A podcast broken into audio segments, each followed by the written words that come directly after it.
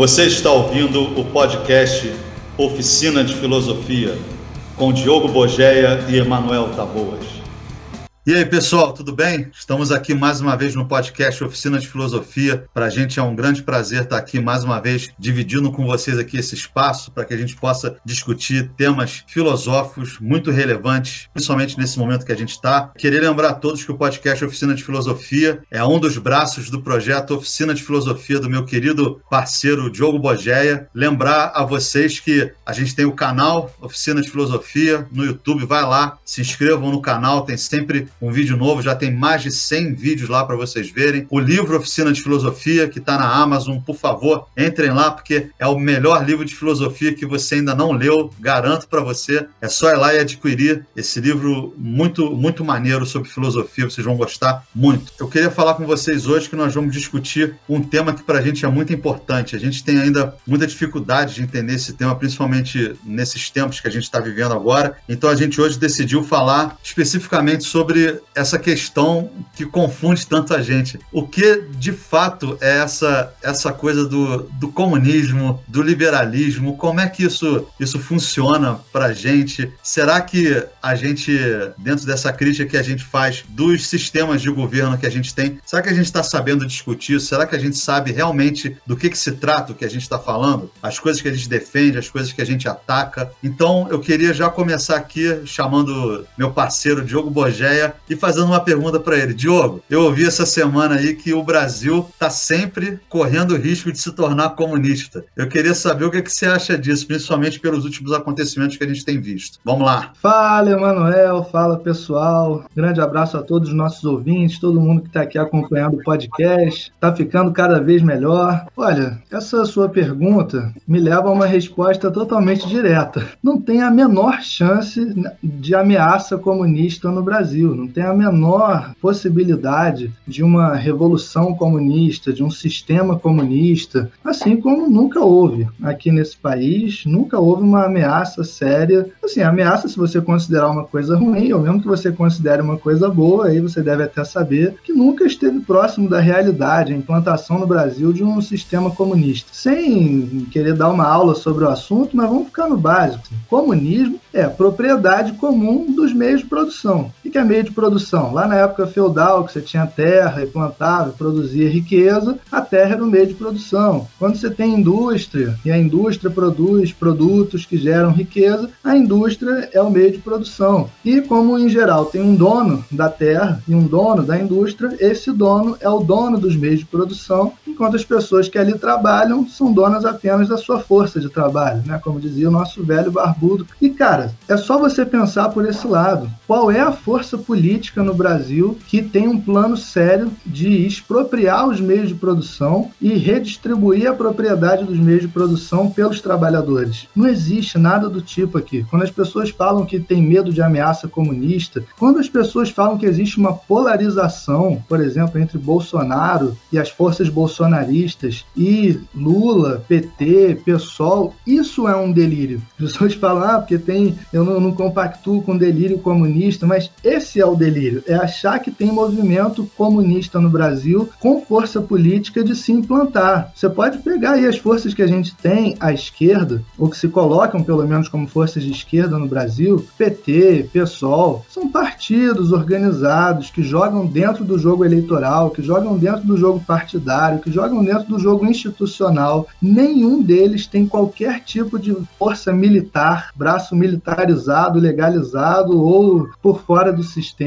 Nenhum deles tem nenhum plano para eliminar parte da população em nome de implantar um comunismo no Brasil. Então isso é uma loucura, isso é uma doideira que se criou há alguns anos, na verdade se, se cria, né? E fica voltando, fica se repetindo na história do Brasil essa ideia de que tem uma ameaça comunista. Em geral, quem fica veiculando isso são forças de extrema direita que usam essa desculpa idiota, estúpida, para tomar o poder e para se manter no poder. Hoje mesmo, tem polarização entre Bolsonaro e PT ou PSOL? Não, Bolsonaro é uma força de extrema direita, fortemente militarizada. Ele, ele tem os militares, ele tem as polícias, ele tem as milícias do seu lado, forças fortemente militarizadas. Ele tem planos de eliminação de muita gente que já está em prática aí na pandemia. Você vê o genocídio bolsonarista em curso, quando ele nega comprar vacina, quando ele ignora 53 e-mails da Pfizer, quando ele se nega a entrar nos acordos internacionais, porque os acordos internacionais de vacina estariam ligados ao globalismo e ao comunismo mundial. Não existe conspiração comunista, nem mundial, nem muito menos dentro do Brasil. As forças aqui de esquerda, se você pensar bem, elas estão mais próximas de um ideal liberal clássico porque o que é o liberalismo clássico? Mais uma vez, sem querer dar uma grande aula, só pensar assim, o liberalismo clássico ele surge como um movimento de contestação de fortes opressões. Ponto 1. Um. Depois, ele tem uma preocupação fortemente ética na defesa das liberdades individuais. Então, quando você pensa assim, não, eu defendo liberdades individuais, eu acho que cada um tem que poder fazer o que quer fazer, cada um tem que escolher a sua forma de vida, cada um tem que casar com quem quiser casar, expressar sua sexualidade, sua afetividade do jeito que quiser, é, se emancipar das opressões históricas da sociedade em nome da sua liberdade individual, isso é um ideal, pelo menos liberal. Tem uma preocupação política forte de submeter os poderes autoritários à lei, uma lei da qual as pessoas possam participar direto ou indiretamente por meio de representantes para colocar essa lei em vigor e essa lei valer acima de qualquer poder autoritário. E tem uma preocupação aí sim, econômica também forte, de livre mercado, de livre comércio, de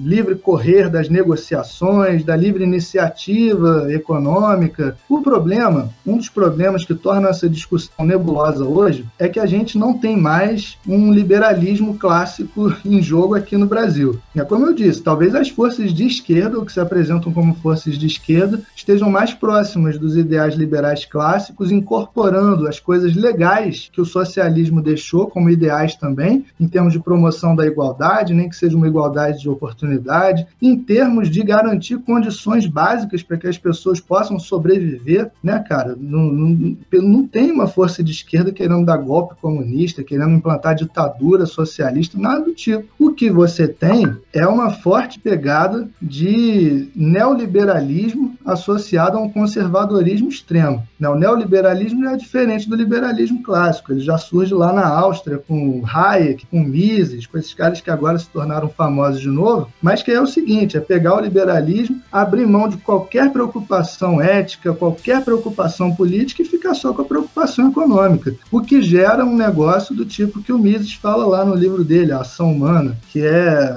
é, o, processo, é o processo de seleção natural do mercado. Você consegue atrair capital, bom para você. Se você não consegue, vai morrer de fome, morra de fome. O problema é seu. Se você consegue atrair capital para ter uma casa para morar, é bom para você. Se não consegue, então morra de frio na rua.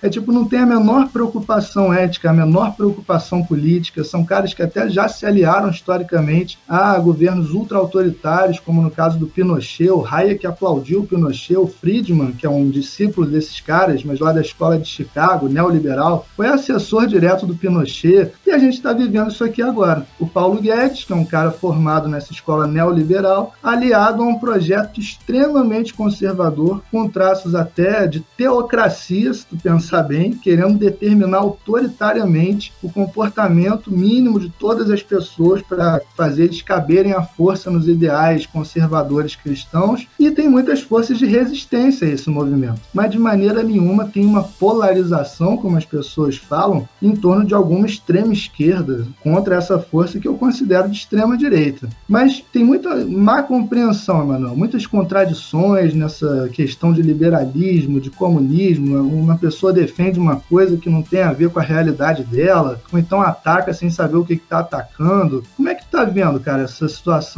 Jogo, então, na verdade, quase como sempre, eu concordo plenamente com o que você diz. Não existe de maneira nenhuma no Brasil uma força que a gente possa chamar de né, comunista, muito menos essa que as pessoas colocam para a gente, que parece que de uma hora para outra nós vamos ter uma guerrilha no Brasil, com pessoas vestindo camisa do Che Guevara, saindo com boné da juventude maoísta, e a gente vai ter todos os nossos direitos cerceados de uma hora para outra. Como você disse, a gente já teve aqui o governo de esquerda, que para mim eu sempre brinco contigo, né? O, o PT foi o que o PSDB sempre sonhou ser, porque se você pegar, né, o PSDB, ele tem o S ali, ele é um partido que se importa de uma certa maneira com o social, logicamente que eles prezam por essa parte econômica, o que não tem problema nenhum você ter um partido que, que preze pela causa econômica, é até absolutamente, é até não, é, é absolutamente importante que qualquer partido que governe um país, ele pense na parte econômica, porque sem economia, no sistema em que a gente vive, nenhum país se coloca. Isso a gente não pode deixar, ah, só pensa na economia. Não, o partido tem que pensar na economia. Agora, tem um outro lado dessas pessoas que defendem esse ideal de que vai ter uma, uma revolução comunista, que nós vamos ser cerceados do nosso direito, que não entende que os partidos também têm que se preocupar muito com o lado social. E eu acho que aí incomoda muita gente, Diogo. Na verdade, incomoda muita gente mesmo. Eu li um livro indicado até por você, do G7 Souza, A Elite do Atraso, e esse livro abriu muito a minha cabeça. Lógico, eu tenho minhas críticas a ele, como eu tenho a todos os livros que eu leio, mas esse livro me mostrou uma coisa impressionante: o quanto que realmente as pessoas que têm voz no país querem manter os seus privilégios. A cada passo que qualquer governo fizer no país que queira retirar alguns direitos das pessoas para que outras tenham mais direito, entende? Tipo assim, o cara não vai ter mais o direito de ter uma pessoa fazendo serviços domésticos na casa dele sem ter que pagar algo justo para ela. Isso incomoda. E aí tudo isso vira ideal né, comunista, como a, a, a nossa querida Juliana Paz falou semana, os delírios comunistas, que até agora eu estou querendo saber. O meu delírio comunista é o, o Che Guevara porque ele é lindo. Ele é um cara lindo, ele me faz delirar. Mas fora isso, não tem delírio comunista nenhum. Não existe, primeiro, um comunismo estabelecido no Brasil, principalmente extremado, né, que é o que eles querem que a gente acredite, né, que ah, eu coloco o Bolsonaro de um lado, que é extrema direita mesmo, como você bem falou, é um cara que só prega os ideais para manter,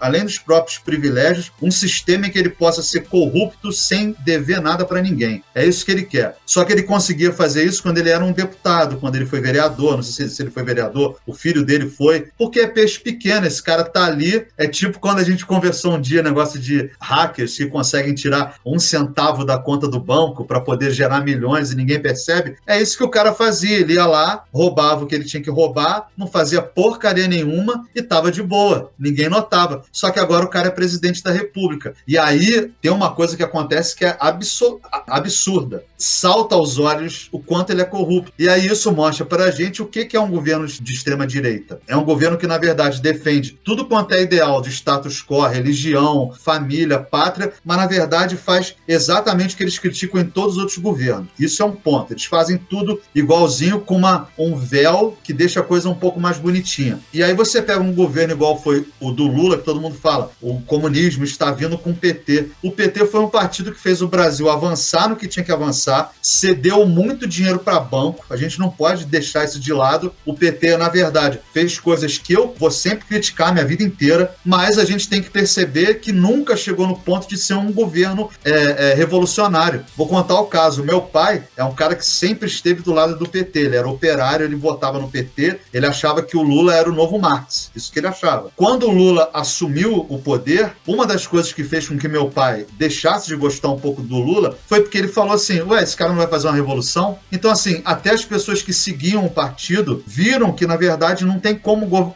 governar num sistema democrático a partir desse viés extremista de esquerda. Eles entram na campanha do voto, eles fazem tudo isso e ninguém nunca quis que o Lula virasse um ditador. Você já imaginou isso, Diogo? O Lula, um ditador, isso nunca aconteceu. Ele se manteve no governo porque o primeiro governo dele foi muito bom e o segundo foi uma, uma espécie de né, continuidade e depois isso, isso se desenvolveu, porque o governo estava fazendo o que tinha que ser feito no sistema democrático e jogando o jogo neoliberal, porque não tem jeito. Você não governa se não fizer isso né, no país. E aí o que, que acontece? O que me deixa muito triste é que essa polarização faz com que as pessoas comecem a ver uma verdade que não existe, a criar uma verdade que não existe. É o máximo do processo de alienação, se você for pensar, né? Alienação junto com uma ideologia. A gente tem muito disso por resquício de uma época em que, em que a gente foi militarizado, Diogo. Eu acho isso. A gente teve um governo, um regime militar que chegou ao poder exatamente por essa ameaça que já naquela época não existia. Nenhum partido daquela época tinha poder para fazer uma revolução. Você não via ninguém andando armado nas ruas, ah, vamos fazer a revolução no Brasil. Não tinha isso. A única coisa que aconteceu foi que um cara, que é o Jango, chegou e quis alguns ideais que estavam ligados a um bem-estar da população. A reforma agrária, o aumento do salário mínimo, se você for pensar. Aí, desde aquela época, as pessoas que têm privilégios começam a ver nisso delírios comunistas, começam a ver fantasmas comunistas. Então, o que, que parece? Enquanto. Isso eu aprendi no livro do Gessé Souza. Enquanto você mantém as pessoas exatamente onde historicamente elas sempre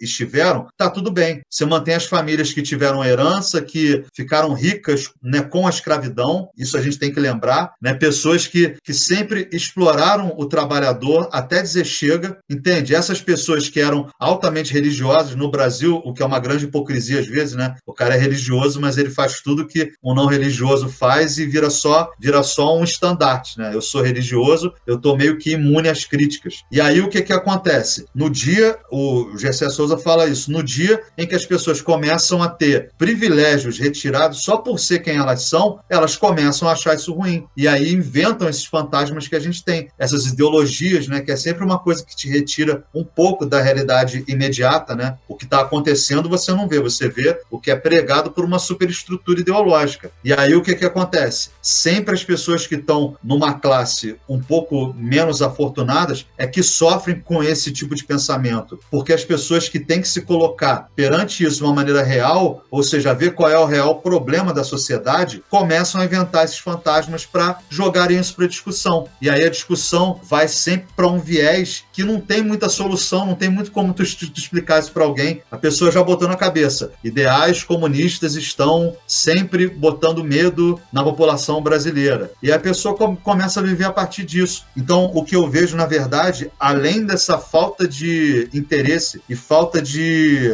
vontade de conhecer o que as coisas são, o que é o comunismo, aonde ele se instaurou, o que é o liberalismo, o que é o neoliberalismo, além disso, existe uma vontade imensa de manter privilégios. E isso gera discursos que tiram as pessoas da realidade. Eu acho isso, Diogo. Não sei. Cara, pode crer. Você vê como é torta essa discussão, né? Você imaginar que o PT é de extrema esquerda, que o pessoal é de extrema esquerda. Tu consegue imaginar algum desses partidos? No caso do PT, não precisa nem imaginar, porque a gente teve 13, 14 anos de governo PT. Você já viu uma, uma grande empresa privada ser expropriada e a posse da empresa dividida pelos trabalhadores? Tu já viu um banco ser expropriado pelo Estado e aquela renda ser dividida entre os trabalhadores? Tu já imaginou o PT chegar e fechar a concessão da Globo, estatizar a Globo, virar PT Globo e começar a passar só uma programação do Lula e da Dilma lá falando bem do partido? É impensável. Você acabar com a novela da Globo e botar uma historinha é, de esquerda igual a Record faz lá com, a, com, as novelas tudo de Bíblia, entendeu? Pega uma, estatiza a Globo e bota só novela de esquerda. São coisas impensáveis. Não tem sentido na nossa realidade brasileira. Não faz sentido. Então não tem ameaça comunista. E às vezes, cara, é isso. A pessoa tem um medo danado de uma coisa que ela nem tem direito. Porque na real, de repente, se você é um trabalhador, para você seria mais negócio que tivesse mesmo um comunismo aí rolando no, no Brasil para tu ter a, a propriedade da fábrica que tu trabalha, para tu ter a propriedade da terra que tu trabalha no agronegócio, para tu ter alguma coisa, ao invés de ser só explorado pela situação de trabalho que a gente sabe, tudo bem, as pessoas podem arrumar trabalhos diferentes, podem se lançar no mercado de trabalho, a gente até tem uma certa liberdade para isso, mas de uma certa condição financeira para cima. Quantas pessoas podem escolher aquilo em que trabalham? Quantas pessoas podem realmente escolher o tanto que trabalham? Não, a maioria das pessoas vai fazer qualquer coisa, vai se virar com qualquer coisa, né, para ganhar um trocado mínimo para sobreviver quando consegue, porque também faz parte do sistema que haja muita gente desempregada, pronta para pegar qualquer tipo de trabalho que vai pintar, entendeu? Para não morrer de fome. Isso também, cara, é sinistro, entendeu? É sinistro. Nesse sentido, o neoliberalismo tende a ser muito destrutivo, especialmente para as pessoas com condição já ruim de vida. E o nosso país, a gente não pode esquecer disso, nosso país, de 500 anos de história de invasão europeia, foram, porra, 388 anos de escravidão. Milhões de pessoas sequestradas da África, escravizadas brutalmente por senhores e senhoras descendentes de europeus. E isso gera, isso gera uma desigualdade material e social a longo prazo, curto, médio, longo prazo enorme. Até hoje a gente vive os efeitos dessa imensa desigualdade material. Então o cara dizer que aqui na nossa realidade brasileira a gente não precisa de Estado para nada, que basta cada um se lançar no mercado em condições iguais e tá tudo certo, está muito longe de ser uma verdade. Esse ideal neoliberal está muito longe de ser uma realidade. Ele pode se apresentar como algo muito interessante, vamos acabar com o Estado. Se bem que outra coisa que eu acho muito interessante é que aí os neoliberais chegam no Estado e não acabam com o Estado. Pensa bem, os caras estão lá, Paulo Guedes é ministro do Estado. Por que, que ele não propõe acabar com o Estado? Não é o plano dele? Vamos acabar com o Estado, cada um se vira. Não. Eles fazem o quê? Ficam aparelhando o Estado em nome de lucrar em cima do Estado e perpetuar os seus ideais. É como se fosse um neoliberalismo para os outros e um socialismo para mim, no caso lá desses caras. Porque eu, eu fico pensando, cara, porque eu tenho um aluno que ele é muito neoliberal, tive, né? Um aluno na UERJ de São Gonçalo ainda. Hoje ele é assessor de um deputado famoso aí, bolsonarista raiz, vive do lado de palanque com Bolsonaro. E aí eu já até questiono né, essa coisa, porque você se dizer liberal e andar com Bolsonaro já é um negócio que me parece estranho. Mas eu entendo que o neoliberalismo tem essa coisa de uma aliança histórica com o pessoal de direita, porque eles de, de extrema direita, porque eles acham assim que o que importa é o mercado correr solto. Como diria o Hayek, é melhor que o mercado corra solto num regime autoritário do que um mercado regulado num regime democrático. Porque para ele que é um que cria aberrações interpretativas do tipo quanto mais Estado, mais esquerda e mais mais o perigo de totalitarismo de esquerda. Quanto menos Estado, mais liberdade. Isso não é necessariamente verdade. Isso é uma aberração interpretativa. Se você que mais Estado significa esquerda, está criando uma aberração do tipo que a ditadura militar brasileira foi de esquerda, porque tinha um Estado forte centralizador. E a Comuna de Paris era de direita, porque não tinha Estado. Né? As próprias cooperativas de trabalhadores que decidiam. Durou pouco, mas foi um regime ali de meses, tudo bem. Mas era um regime de direita, porque não tinha Estado. Não tem a ver. E aí tu vê o cara defendendo coisas que vão contra a realidade dele próprio. Né? O cara ser ANCAP no Brasil, achar que não tem que, que o Estado não tem que bancar nada, não tem que bancar saúde, não tem que bancar educação. Vai pagar até o ar que ele respira? Ele não tem grana para isso. Tem até um quadrinho que eu acho muito engraçado. Tem um garotão ANCAP mexendo no, no computador, abaixa o Estado, viva ANCAP, não sei o quê. Aí ele sai na rua, tem um cara que virou o dono da rua. Ó, você tem que pagar para andar aqui. Aí ele, pô, ferrou, não tenho dinheiro. Aí o cara dá um tiro nele. Aí ele, puta, ferrou, vou ter que ir pro hospital. Aí chega no hospital, cara, você vai ter que pagar para ser tratado. Ele não tem dinheiro. Zoando o cara que fica dizendo que é ANCAP, mas que não tem dinheiro para bancar uma vida de ANCAP. Que, que ANCAP é né, anarcocapitalista. Seria um mundo sem Estado em que cada um se vira com o dinheiro que tem e tudo é pago o tempo todo. Não funciona, não funciona. É claro que aqui, ainda mais numa realidade como a do Brasil, que tem essa história que a gente mencionou, você precisa de Estado para garantir condições básicas de vida, pelo menos dentro desse, desse tipo de desenvolvimento político que o mundo deixou de legado para nós. Eu não sei se ter Estado é a melhor coisa do mundo. O Estado tem coisas bizarras, terríveis. Eu não sei se capitalismo é a melhor coisa do mundo, não sei. Mas o, o que chegou para nós em termos de alternativas até aqui implantáveis tem a ver com o mercado capitalista, tem a ver com o Estado tentando, é, que pode tentar investir em condições de base da população, para a população não morrer de fome, para a população ter um auxílio de saúde, para a população ter um auxílio de educação. A gente fica endeusando, às vezes, o pessoal neoliberal, endeusando os Estados Unidos. Pô, tu já viu série, filme americano, que o cara vai para a faculdade, sabe quanto custa lá na faculdade? Uns 500 mil, uns 500 mil. Tanto que você vê os ricaços nos filmes, nas séries, né? O pai é ricaço e ele paga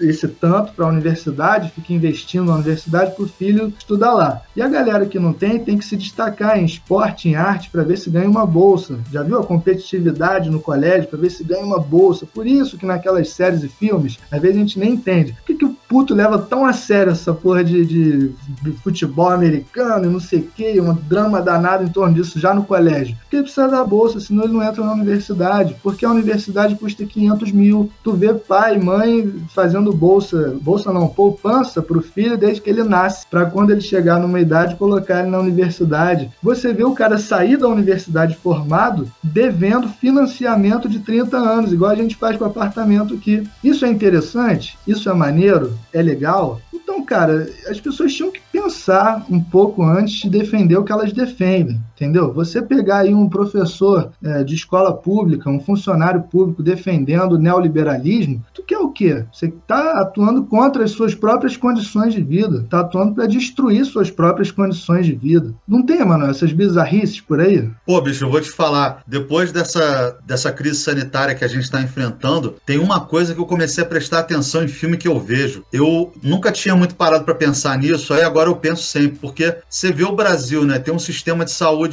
absurdo, com todas as coisas que você pode falar que não estejam 100% no sistema, mas agora, quando a gente precisou desse sistema, você, você vê qualquer pessoa, enquanto tiver vacina, vai tomar vacina de graça. Você vê que tem gente que sofre acidente na rua, é levado para um hospital e é tratado de graça, volta para casa com a perna enfaixada. E aí eu comecei a ver filme americano, toda hora que eu vejo um filme agora desse tem acidente, filme de terror, eu olho e falo assim: meu irmão, esse cara deve estar tá gastando quanto para estar tá aí? Isso passa na minha cabeça, eu fico assim: meu irmão, esse cara tá num quarto. Eu vi aquele filme que tu, que tu me indicou, aquele Fuja, que tá na Netflix, em que a mulher vai para uma clínica, não sei o que lá. Eu falei: meu irmão, essa mulher vai ficar aí o quê? Uns 5 anos nessa clínica? Ela vai gastar uns 10 milhões de dólares para fazer isso. E aí eu lembro que eu ouvi, um amigo meu disse que um colega de trabalho dele veio dos Estados Unidos e teve um problema no coração, no meio do carnaval aqui no Brasil, antes da pandemia. E aí ele disse que o cara foi no, no hospital e voltou rindo depois que ele fez um, uma intervenção no coração. E aí o cara falou assim: por que, que você tá rindo? Aí mostrou a conta, tinha dado acho que mil e poucos reais que ele pagou, né, para fazer um, um catéter, alguma coisa assim. Aí o amigo dele falou assim: por que tu tá rindo? Ele falou: se fosse os Estados Unidos era 125 mil dólares. Aí você vê o quanto que o Estado ele é necessário. Eu sinto muito. O capitalismo não anda longe do Estado, muito pelo contrário. O capitalismo, as empresas, o, o, o capitalismo, assim, o setor privado depende muito de um Estado forte. Você pega todas as pesquisas que você tem, são financiadas pelo Estado. Você acha que uma empresa ia abrir uma, uma, uma concessão de bolsas de uma maneira assim, ah, todos podem entrar aqui? Não, ia ser uma coisa altamente elitista se chegasse nesse ponto, porque ia ter que ter um mercado consumidor que só existe porque existe Estado também que regula essa parada toda. A autorregulação de um sistema privado, ela não existe. Você vê o exemplo lá, a Bolsa dos Imóveis Imobiliários lá nos Estados Unidos, 2008, quebrou, os caras entraram num looping de vender, revender, vende de novo, vende mais uma vez, o cara vai fazendo hipoteca em cima de, de hipoteca porque não tem nem, nenhuma regulação, e aí no final das contas, quem que salva essas empresas? Igual salva banco, igual salva metrô, igual salva qualquer coisa que você pense, é o Estado. Por quê? Porque o Estado tem uma fonte que não se esgota. O Estado tem as pessoas que pagam os impostos. O que existe de errado no Estado, que eu acho, às vezes, não em tudo, é que os impostos são mal empregados, mas isso também é muito por culpa do setor privado, se você for olhar. É um, é um projeto que o SUS não funciona do jeito que ele deveria funcionar, porque a gente tem uma tradição aqui de plano de saúde. É um projeto que as escolas públicas no Brasil não funcionem bem, porque o setor privado tem que lucrar com matrícula de aluno. Entende isso, cara? Então, assim, é todo um jogo que a gente acha que está rolando uma coisa muito distinta, assim, Estado e setor privado, quando na verdade você olha, a única diferença é a fonte de arrecadação no, na fonte, assim, o jeito que ela acontece, os meios que fazem com que você pague. Porque você paga no consumo e paga nos impostos, lógico. E assim, o Diogo até brinca um dia, ele falou, falou comigo, ah, mas não, ele achou que eu achasse isso, né? Por uma fala que eu fiz. Ah, imposto de renda é roubo, porque eu tava falando mal do, do Estado, que tinha que pagar imposto de renda. Eu disse assim, de jeito nenhum, imposto de renda é altamente necessário que ele exista. Só que o problema que a gente tem é uma falta de fiscalização em como esses recursos são aplicados. Isso poderia ser melhor visto, mas não significa que as pessoas de uma hora para outra vão ser igual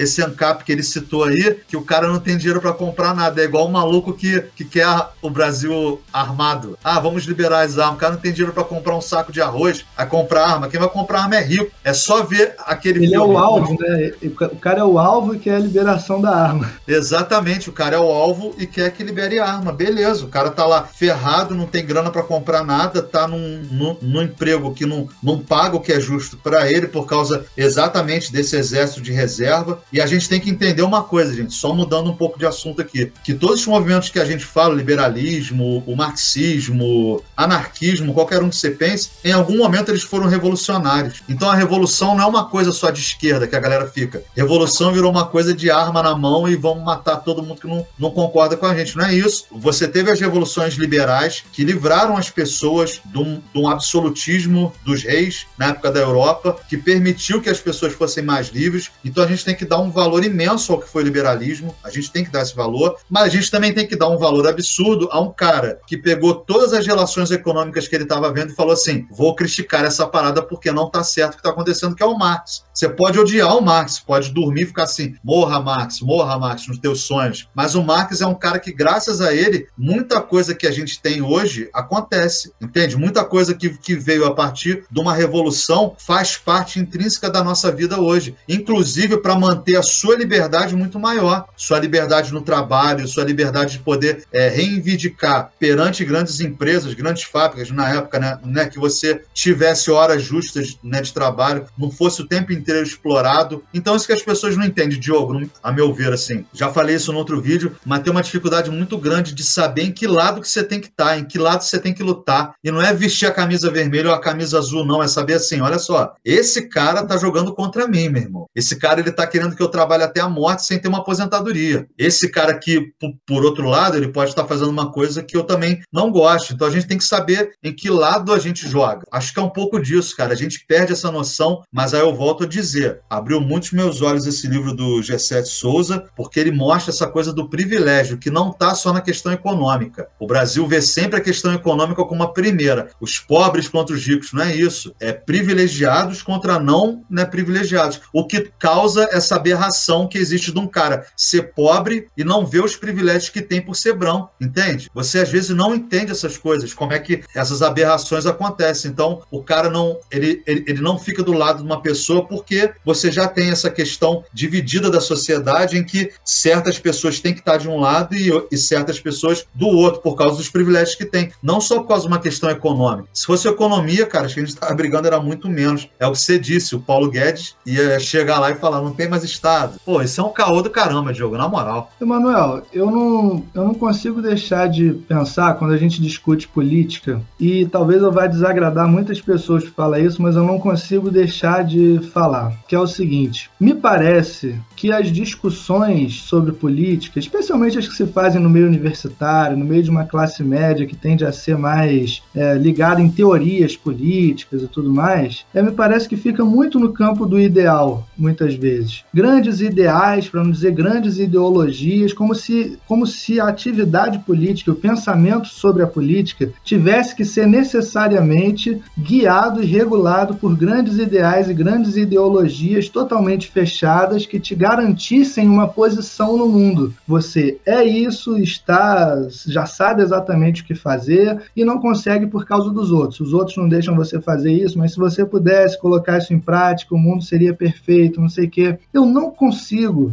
embarcar em grandes ideologias políticas desse tipo, que eu não consigo não ver certas ilusões e contradições no seio de todas as grandes ideologias políticas, tá? De jeito nenhum, estou aqui reproduzindo uma fala do tipo ah, temos uma polarização no Brasil entre duas grandes ideologias e eu não sou de nenhuma. Não, não é nada disso que eu estou falando. A parte de Brasil atual, eu falei aqui ao longo de todo o início, não existe essa polarização, existe uma força de extrema direita fortemente militarizada, destrutiva, uma força que vem de cima para baixo, forças que tentam resistir a ela, é isso que a gente está vivendo hoje. Não tem polo nenhum à esquerda do Bolsonaro. Para ter um polo à esquerda do Bolsonaro, a gente tinha que ter um Stalin no Brasil. Não tem um Stalin no Brasil. É só fazer aquela, aquela conta que eu propus. Vê se tem alguém aí propondo transformar a Globo numa rede estatal de novela de esquerda. Se tem alguém propondo é, estatizar os bancos todos e redistribuir a renda pelos trabalhadores. Não tem. E isso isso usando todos os meios cabíveis e não cabíveis, diálogo, força, arma. Não tem, simplesmente não tem. Mas no âmbito das grandes ideologias que o meio universitário, a classe média ligada em teoria, tende a discutir muito, fica me parecendo que a gente é muito preso a essas grandes ideologias muito fechadas. Eu não consigo deixar de ver aí uma herança platônica. O Platão, se você pensar bem, ele foi o cara que pela primeira vez na história inventou o seguinte, entre muitas outras coisas que ele inventou, ele inventou o seguinte: é possível, a partir do pensamento de uma grande teoria, organizar a sociedade de um modo tão perfeito que todo mundo viva absolutamente bem, todo mundo viva absolutamente feliz, que tudo funcione perfeitamente bem como um grande organismo, não é isso? A, a República do Platão. A República do Platão é isso, é um grande corpo, como ele coloca, com o rei filósofo na cabeça, os guardiões no peito e todas as classes trabalhadoras mais abaixo, né? sendo a parte é, do, do, desejo, da, da, da, do trabalho mesmo. Cara, isso é um ideal. A ideia de que você possa, nesse golpe, com um golpe teórico de uma inteligência superior, organizar a sociedade de uma tal maneira que todo mundo viva bem e feliz, não me parece factível dentro da história dessa espécie. Eu não sei com outra espécie como é que seria, mas dentro da história dessa espécie, que dá todos os indícios de que busca algo mais do que o básico, sabe? Outras espécies, você garante ali é, comida, água e uma ocupação, ela fica satisfeita. Com essa espécie, não. Você garante comida, garante água quando isso acontece, garante uma ocupação e ela continua dando indícios de que quer mais. Essa espécie dá indícios desde muito cedo de que aqueles que têm algum tipo de sacação de uma diferença possível de ser explorada, vai lá e explora e se torna o líder do bando e se torna aquele que se diz que é mais próximo dos deuses e por isso merece mais poder. Aí na Revolução Agrícola, essa mesma galera que era o líder do bando, que era o sacerdote, vai ser aquele que cuida dos excedentes de produção e que, portanto, não vai trabalhar e vai botar os outros para trabalhar em regime de servidão e de escravidão e ficando cuidando eles próprios do regime, do, dos excedentes de produção sem trabalhar. Essa espécie tem essas coisas, sabe? Então eu não vejo como, com a, com a espécie que a gente tem, que somos nós, construir uma sociedade perfeita, perfeitamente igualitária, perfeitamente justa, perfeitamente nada, nem pela via do grande ideal liberal, nem pela via do grande ideal comunista. É só você ver que não é o que está em jogo hoje em dia no Brasil, pelo amor de Deus, já lembrem disso. Não estou falando que isso está em jogo hoje no Brasil, estou falando das discussões que uma certa classe média intelectualizada tende a ter sobre essas questões. Para mim, ficam muito presos a grandes ideologias fechadas. Peguem pelo lado das contradições, por exemplo. O liberalismo veicula um ideal romântico de sociedade, dizendo que a sociedade se formou a partir do contrato racional entre sujeitos racionais. Isso é um negócio que o Nietzsche dizia que era um vício da tradição metafísica, pegar uma coisa que veio muito depois e projetá-la lá para o início, como se ela já tivesse dada desde o início. O ser humano poder resolver um conflito através de um acordo racional, de um diálogo, de um papo, de um contrato, é uma conquista muito tardia na história da espécie. Você imagina que o homem das cavernas vai ter uma querela com outro e vai conversar e assinar um contrato. Não tem como imaginar isso. Era violência, entende? Era brutalidade. Então isso vem muito depois. Não tem como você imaginar que a sociedade foi fundada num acordo entre sujeitos racionais. Outra contradição romântica, né? um romantismo do liberalismo. Dizer que os ideais de liberdade, igualdade, fraternidade eram universais para todos os humanos, igualmente. Vê se foi assim. Era só para aquela classe ali burguesa, sabe? Dos homens brancos de posses europeus. Para eles, sim, toda a igualdade, toda a liberdade, toda a fraternidade. Vai ver o caso das mulheres. Em 1889, 1789, tem lá a Declaração dos Direitos do Homem e do Cidadão, é, que a gente conhece. Em 91, teve a Declaração dos Direitos da Mulher e da Cidadã, querendo fazer um contraponto dizendo: cadê? As mulheres estão excluídas desses direitos todos que vocês estão dizendo que são universais. Foi sufocado, foi reprimido. Os mesmos caras que estavam lá defendendo esses belos ideais liberais estavam patrocinando o tráfico de pessoas escravizadas no Atlântico, lucrando em cima disso, porque eram pessoas da África, eram negros, eram pessoas vistas como menos humanas. Todo o processo de colonização, escravi escravização, patrocinado pelos senhores europeus, às vezes imbuídos dos mais altos ideais iluministas, liberais, contradição. Aí você pega pelo outro lado o comunismo, lá na historinha do Marx, aquela coisa de a propriedade comum dos meios de produção, o ser humano vai ser igual, todo mundo vai ser igual, vai dividir igualmente tudo. Onde fica a vontade de poder no pensamento do Marx? Onde fica essa coisa desejante, inquieta, humana, que fica querendo mais? Onde ficam os indícios claros de que as pessoas se aproveitam dos meios que têm para explorar umas às outras? Esses são os exemplos que a história me dá. Né? Eu não consigo ver muito diferente disso. Então, você construir uma sociedade inteira com base nessa igualdade é como eu te, tenho te dito ultimamente. Hoje em dia, eu entendo perfeitamente os revolucionários. Entendo muito mesmo, assim, todas as revoluções da história. Porque às vezes você está vivendo um sistema tão opressivo e que além da opressão tem como adicional a arrogância e o escárnio dos governantes. Porra, pega lá a França do, da Revolução Francesa. Qual a frase que ficou para a história? O povo passando fome e a rainha diz: se não tem pão, que comam brioche, que era um pão mais caro. Escárnio. Nem se sabe se ela disse isso ou não, mas isso dá ideia do como era a situação. Pega a nobreza russa, eu vi uma série aí, cara, Catarina a Grande.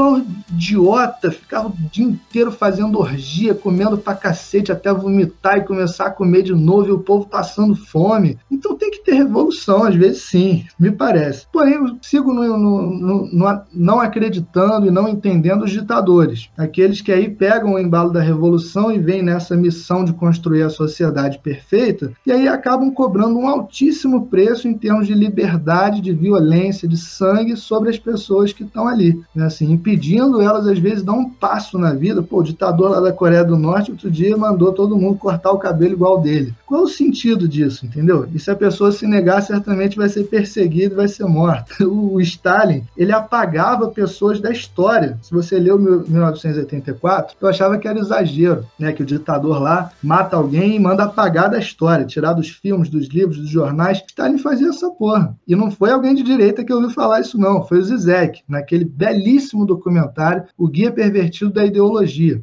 Então, cara, eu acho que a discussão tinha que vir para um plano que é mais assim: quais são os interesses? Quais são os poderes aqui agora? Como é que eu jogo com eles? Por isso que eu sou muito fã da ideia de micropolítica, lá do Deleuze, do Guattari, do Foucault, porque ela te permite ver os vários níveis de poderes em jogo, os vários níveis de opressão em jogo sobre você e aquilo que você pode fazer, os poderes que você pode reunir para resistir e para não só resistir, mas criar realidades alternativas para você. Mas que não dependam dessa coisa totalizante de uma grande ideologia mundial se aplicar, do grande liberalismo se fazer presente no mundo, ou do grande comunismo se fazer presente no mundo. Que aí você morre e isso não acontece. E aí? vai atrás, cara. Vai atrás de resistir, de criar realidades alternativas, com os poderes que tem em jogo. É isso que eu acredito. E eu sei que isso não agrada a ninguém, Manuel. Posso sair daqui cancelado hoje, mas é isso que eu acredito.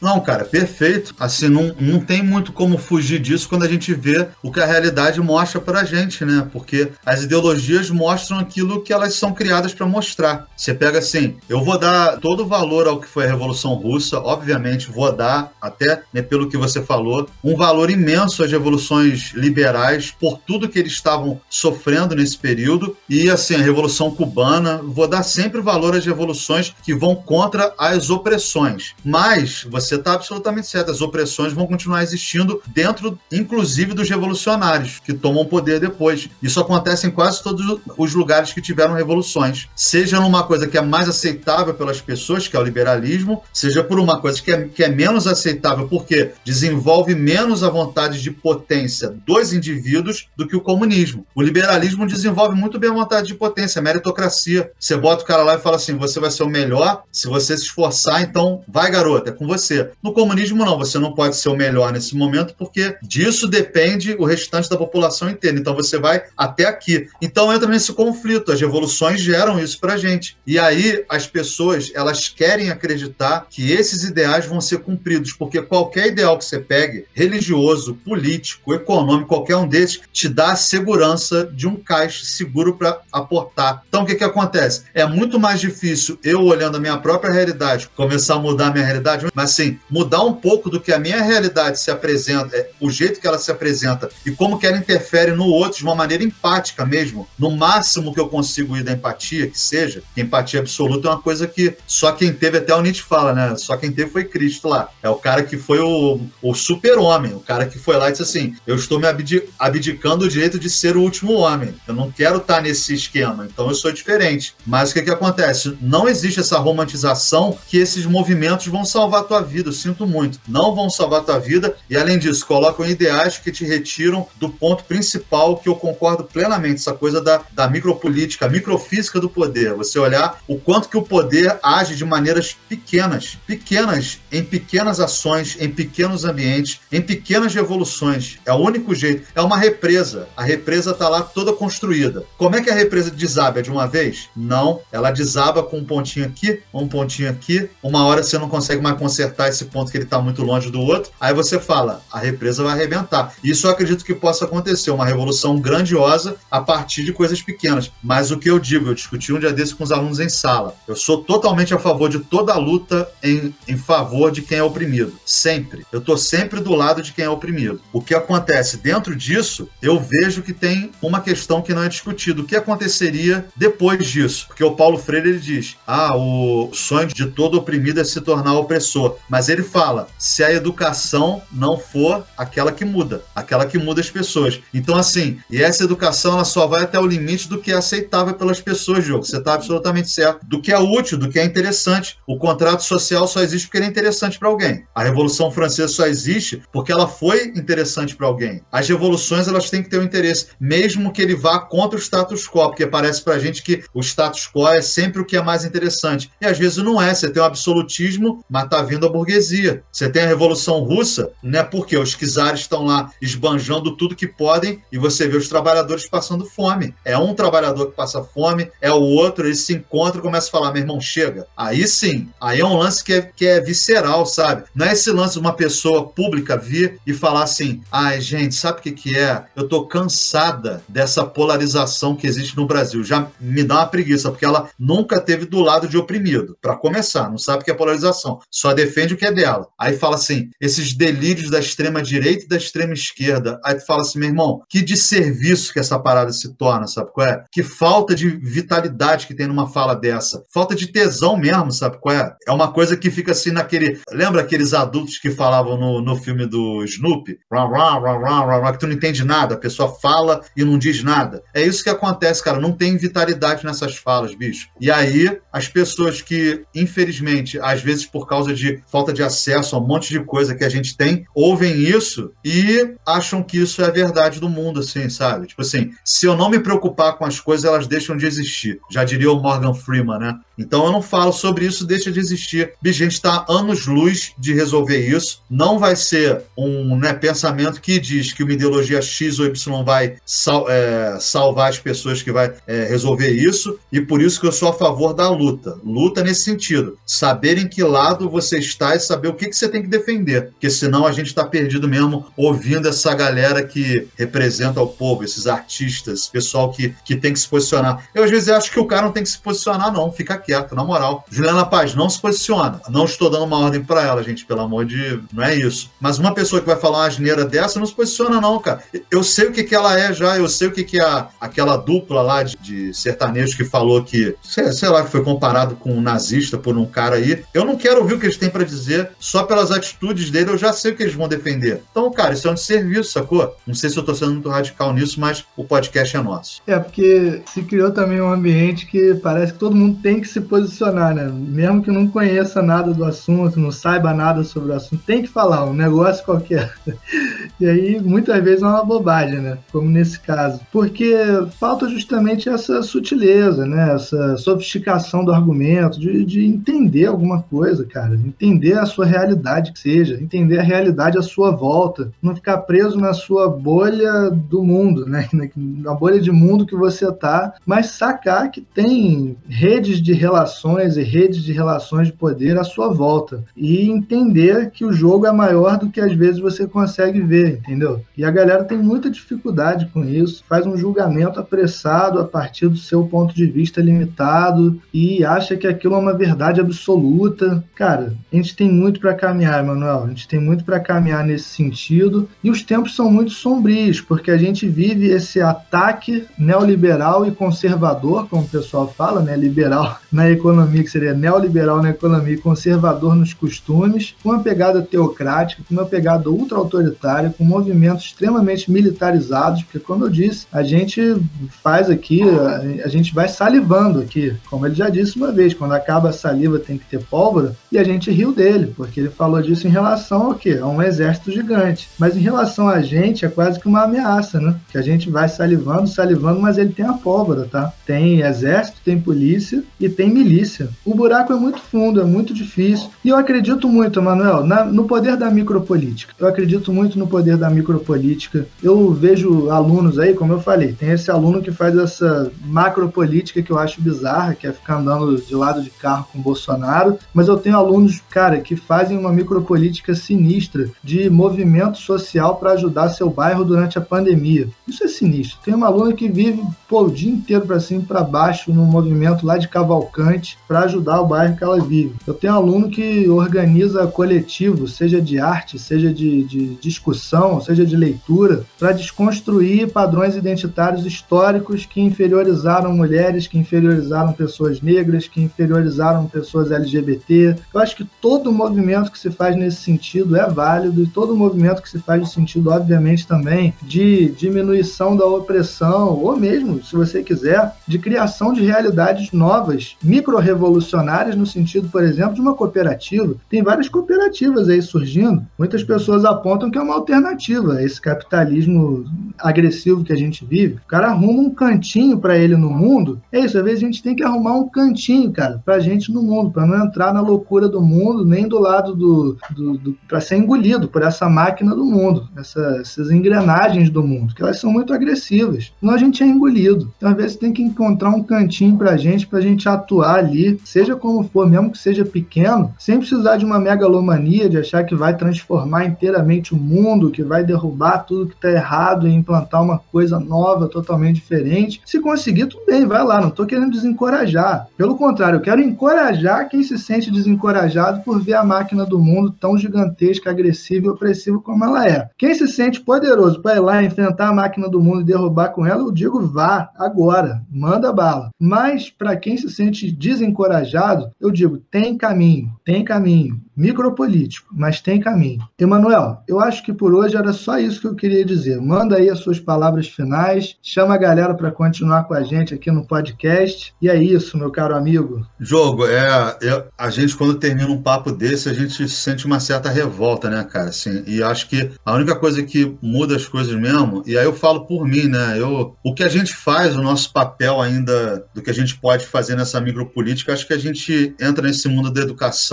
que é o que a gente acredita, a gente está achando o nosso, nosso mundo dentro disso tudo, né? Apesar de todo o trabalho que a gente faz em outros lugares. Mas assim, é, né, todo mundo sabe que é difícil uma parada dessa, não é um negócio simples. E aí o que dá raiva é, é a verborragia de que isso é possível do jeito que eles querem, entende? Ah, se você acredita muito numa ideologia, ela vai nela que você vai é, resolver de uma maneira grandiosa tudo que você tem para resolver. E as pessoas que não conseguem porque estão tentando o mínimo se sentem às vezes o que você disse, né? Desmotivadas para fazer isso. Então acho que esse recado final é muito importante que as pessoas se sintam dentro disso, é, é, revolucionárias no que for possível. Acho que isso é maneiro. Você poder ser revolucionário naquilo que se apresenta como possibilidade para você fazer, seja na educação, seja no jeito que você né, trata a outra pessoa. Isso já é muito revolucionário num país preconceituoso igual o nosso. Você ser um cidadão que minimamente né, trata bem as pessoas, uma pessoa que consegue ver aonde onde luta, sabe? Aonde está sendo oprimida. E eu acho que o principal é a gente entender que tem muita gente discursando essas coisas gigantescas e, na verdade, faz muito pouco na efetividade do mundo, sabe é? Era isso, Diogo. Obrigado. Valeu, Manuel. Valeu, nossos queridos ouvintes. Ficamos aqui com mais um episódio do podcast Oficina de Filosofia. Não deixem de continuar seguindo nossos episódios. Se não viu os outros que a gente já fez, vão ouvir. Deixem comentários, entrem lá lá no Instagram, arroba Oficina de Filosofia. Manda um comentário pra gente que a gente quer ouvir vocês. Vocês querem ouvir a gente falar sobre o que? Tá sendo legal até aqui? O que, que vocês acharam desses últimos episódios? Tá bacana? O que, que não tá bacana? Manda mensagem pra gente que a gente quer ouvir vocês. Além disso, sigam lá o projeto, né? Entrem no canal Oficina de Filosofia, se inscrevam, mande para as pessoas aquilo que você achar legal e conheça os livros Oficina de Filosofia, os e-books e o livro físico que tá demais. Me ajudem a chegar a um milhão de livros vendidos. Estou quase lá, mentira, falta muito. Mas vamos, vamos ler esse livro que vale a pena, gente. É isso, pessoal. Sigam com a gente que a gente segue com vocês. Valeu, um abraço.